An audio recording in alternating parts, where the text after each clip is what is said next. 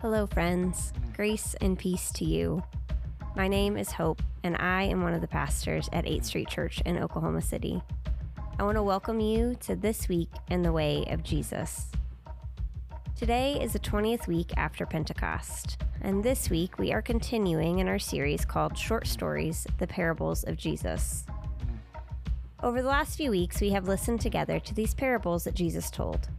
While many of these stories are in fact short, their impact is immense.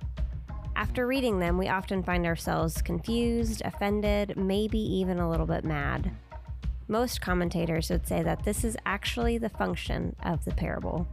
They're just doing their jobs. Parables put us a bit off balance. They reveal aspects of God's kingdom, but also of our own human condition at the same time. We often find ourselves leaving with more questions than answers. But today, we get to hear the story of the widow and the judge. And while it brings up many questions, it also invites us into a new practice, a new way of thinking about prayer.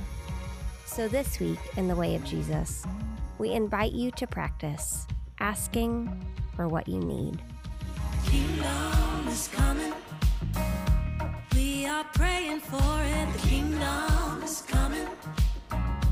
We are waiting for it. Kingdom is coming. We are working for it. The kingdom is coming. Mm. Hear the word of the Lord from the Gospel of Luke, chapter 18.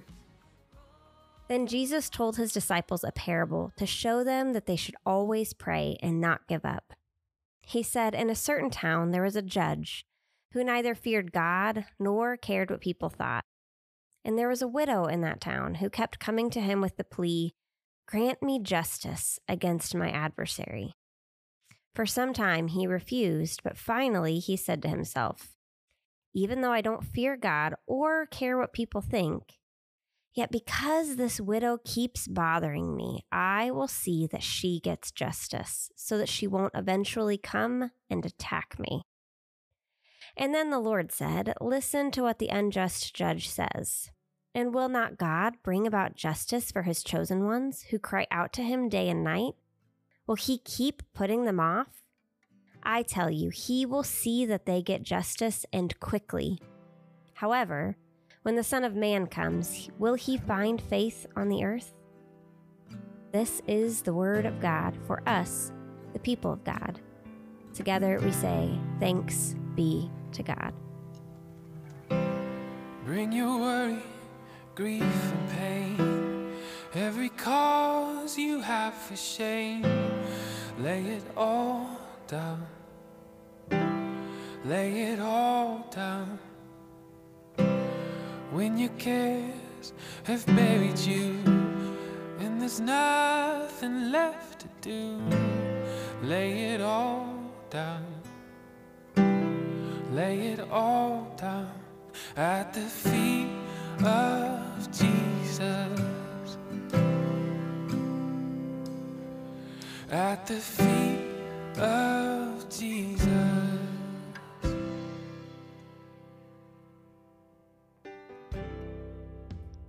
The last few weeks, I have been rewatching the show on Netflix called The Crown. It's a fascinating fictionalized show that follows the events of the British royal family, and it uses quite a bit of imagination to fill in the gaps of what may have happened behind the scenes. In one episode in the most recent season, we follow a man named Michael Fagan. Michael is a working class man who lives in London He's facing some of the worst effects of the economic recession in Britain in the 1990s.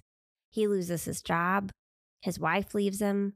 Because he's unemployed, he cannot afford to maintain the home he's living in. Because he cannot afford to maintain the home, his children are taken away. Because his children are taken away, what little hope he has is gone. He has sent from agency to agency as each place shirks their responsibility to help him. He begins to get fed up and he makes an appointment with his member of parliament, hoping that at least this person can point him in a more productive direction. Well, it's safe to say that the meeting does not go well either. Michael asks his member of parliament, Well, fine, where should I go next? If you can't help me, who can? Sarcastically, the MP says, I don't know. You could try talking to the Queen, I guess. So, Michael does just that. He climbs over the palace gates, breaks a window, and walks into the bedroom of none other than the Queen of England. He is there for about 10 minutes before he is finally arrested and taken out of the palace. Now, in reality, we don't actually know what happened during those 10 minutes, but the show does a brilliant job imagining what their conversation might have been. In this scene, Michael says to the Queen, You either don't know or you don't care about the problems of regular people in this country. You are the head of state. You have to save us. Help us. This is the picture that came to my mind when I read this parable. Just as we don't expect to find a British commoner in Buckingham Palace, we certainly wouldn't expect to find a widow in a courtroom in this society. This is our clue that this is the widow's last resort. She's in the courtroom because she has exhausted all other options. This is her only chance for justice, and so she goes to the very person who can actually do something about her situation. She shows up again and again. Over and over, she presents her problems before a judge. Unlike the queen, this judge is very clear where he stands. He is aware of the problem. He just doesn't care. But remarkably, the widow is undeterred. Eventually, she wears the judge down just enough that he finally gives in to her demands. Our text says that he gives in not because he had a change of heart, but because he was afraid she would attack him. So, yes, finally, he does the right thing, even if it was just to avoid damage to his reputation or even his face. The story, it's quite comical to be honest. Jesus could tell some funny stories. But the humor dissipates when Jesus tells us this is not a story about activism or persistent advocacy in the face of an unjust power. No, this is a story about prayer. Carried on, but your heart was tired. Feared the worst and felt the fire.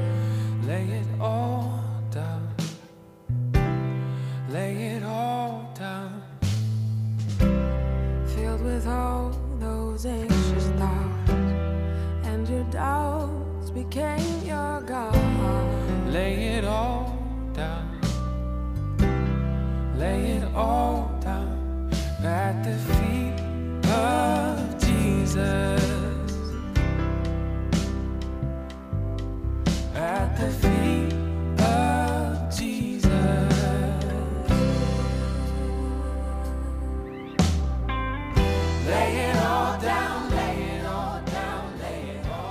Often we want things to fit into neat categories. When we read this parable, we might say, okay, well, I'm the widow, God is the judge. But, friends, parables are never that neat. They're never that cut and dry. We cannot equate this judge with God, who is himself the embodiment of justice. So, what are we to take from this story? How can we understand this to be about prayer?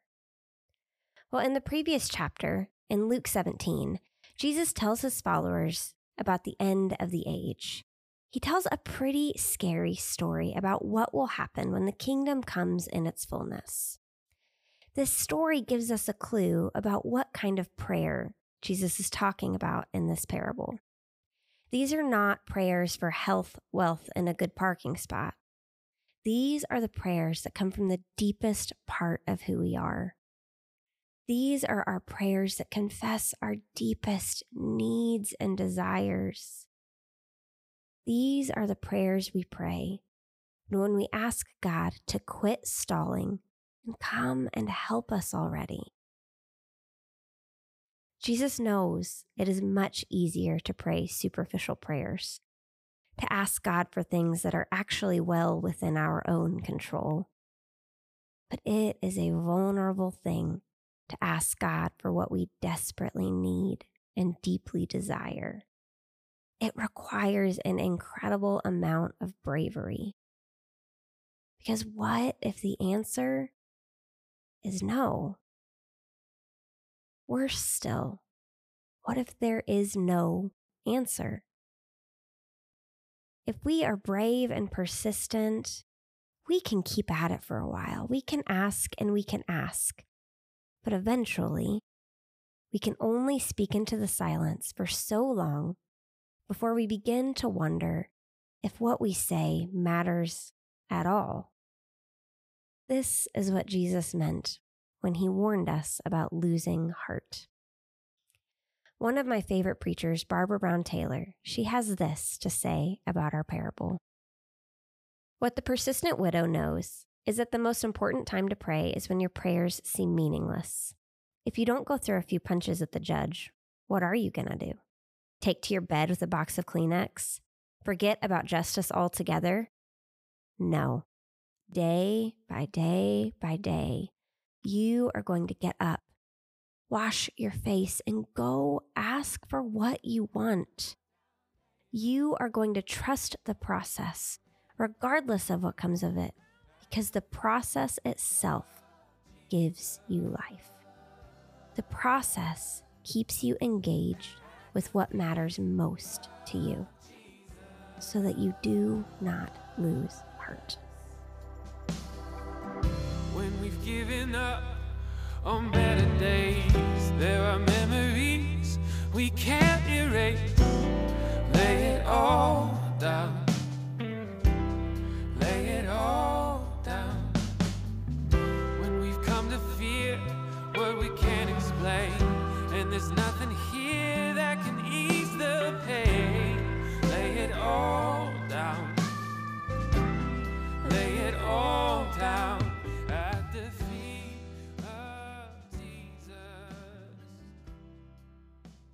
So that's why this week I invite you to ask God for what you need. Maybe take some time this week to sit down with a journal or go on a quiet walk. Begin by thinking about where you are in your life. Are you a new parent? Have you started a new job?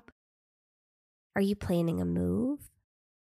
Are you continuing in a job that you've had for years, but something about it feels harder than normal? Are you in a season of transition, planting roots? Or does it all just feel really complicated? Then think about where your heart is these days. Regardless of your circumstances, we can find ourselves feeling a myriad of different ways. Are you feeling weary? Overcommitted? Lost? Full of new and exciting dreams? Maybe you feel anxious or energized.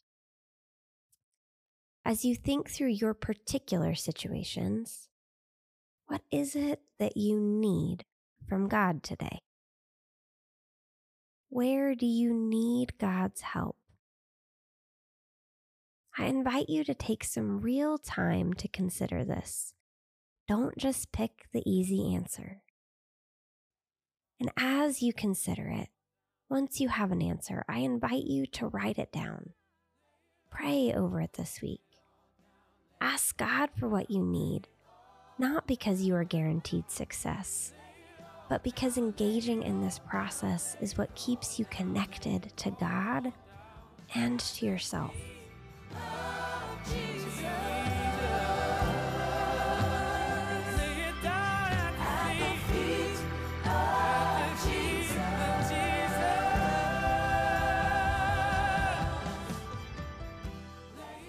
Thank you for joining us this week in the way of Jesus. May you have the courage and the persistence of the widow this week as you boldly and bravely ask God for what you need. Grace and peace to you, friends.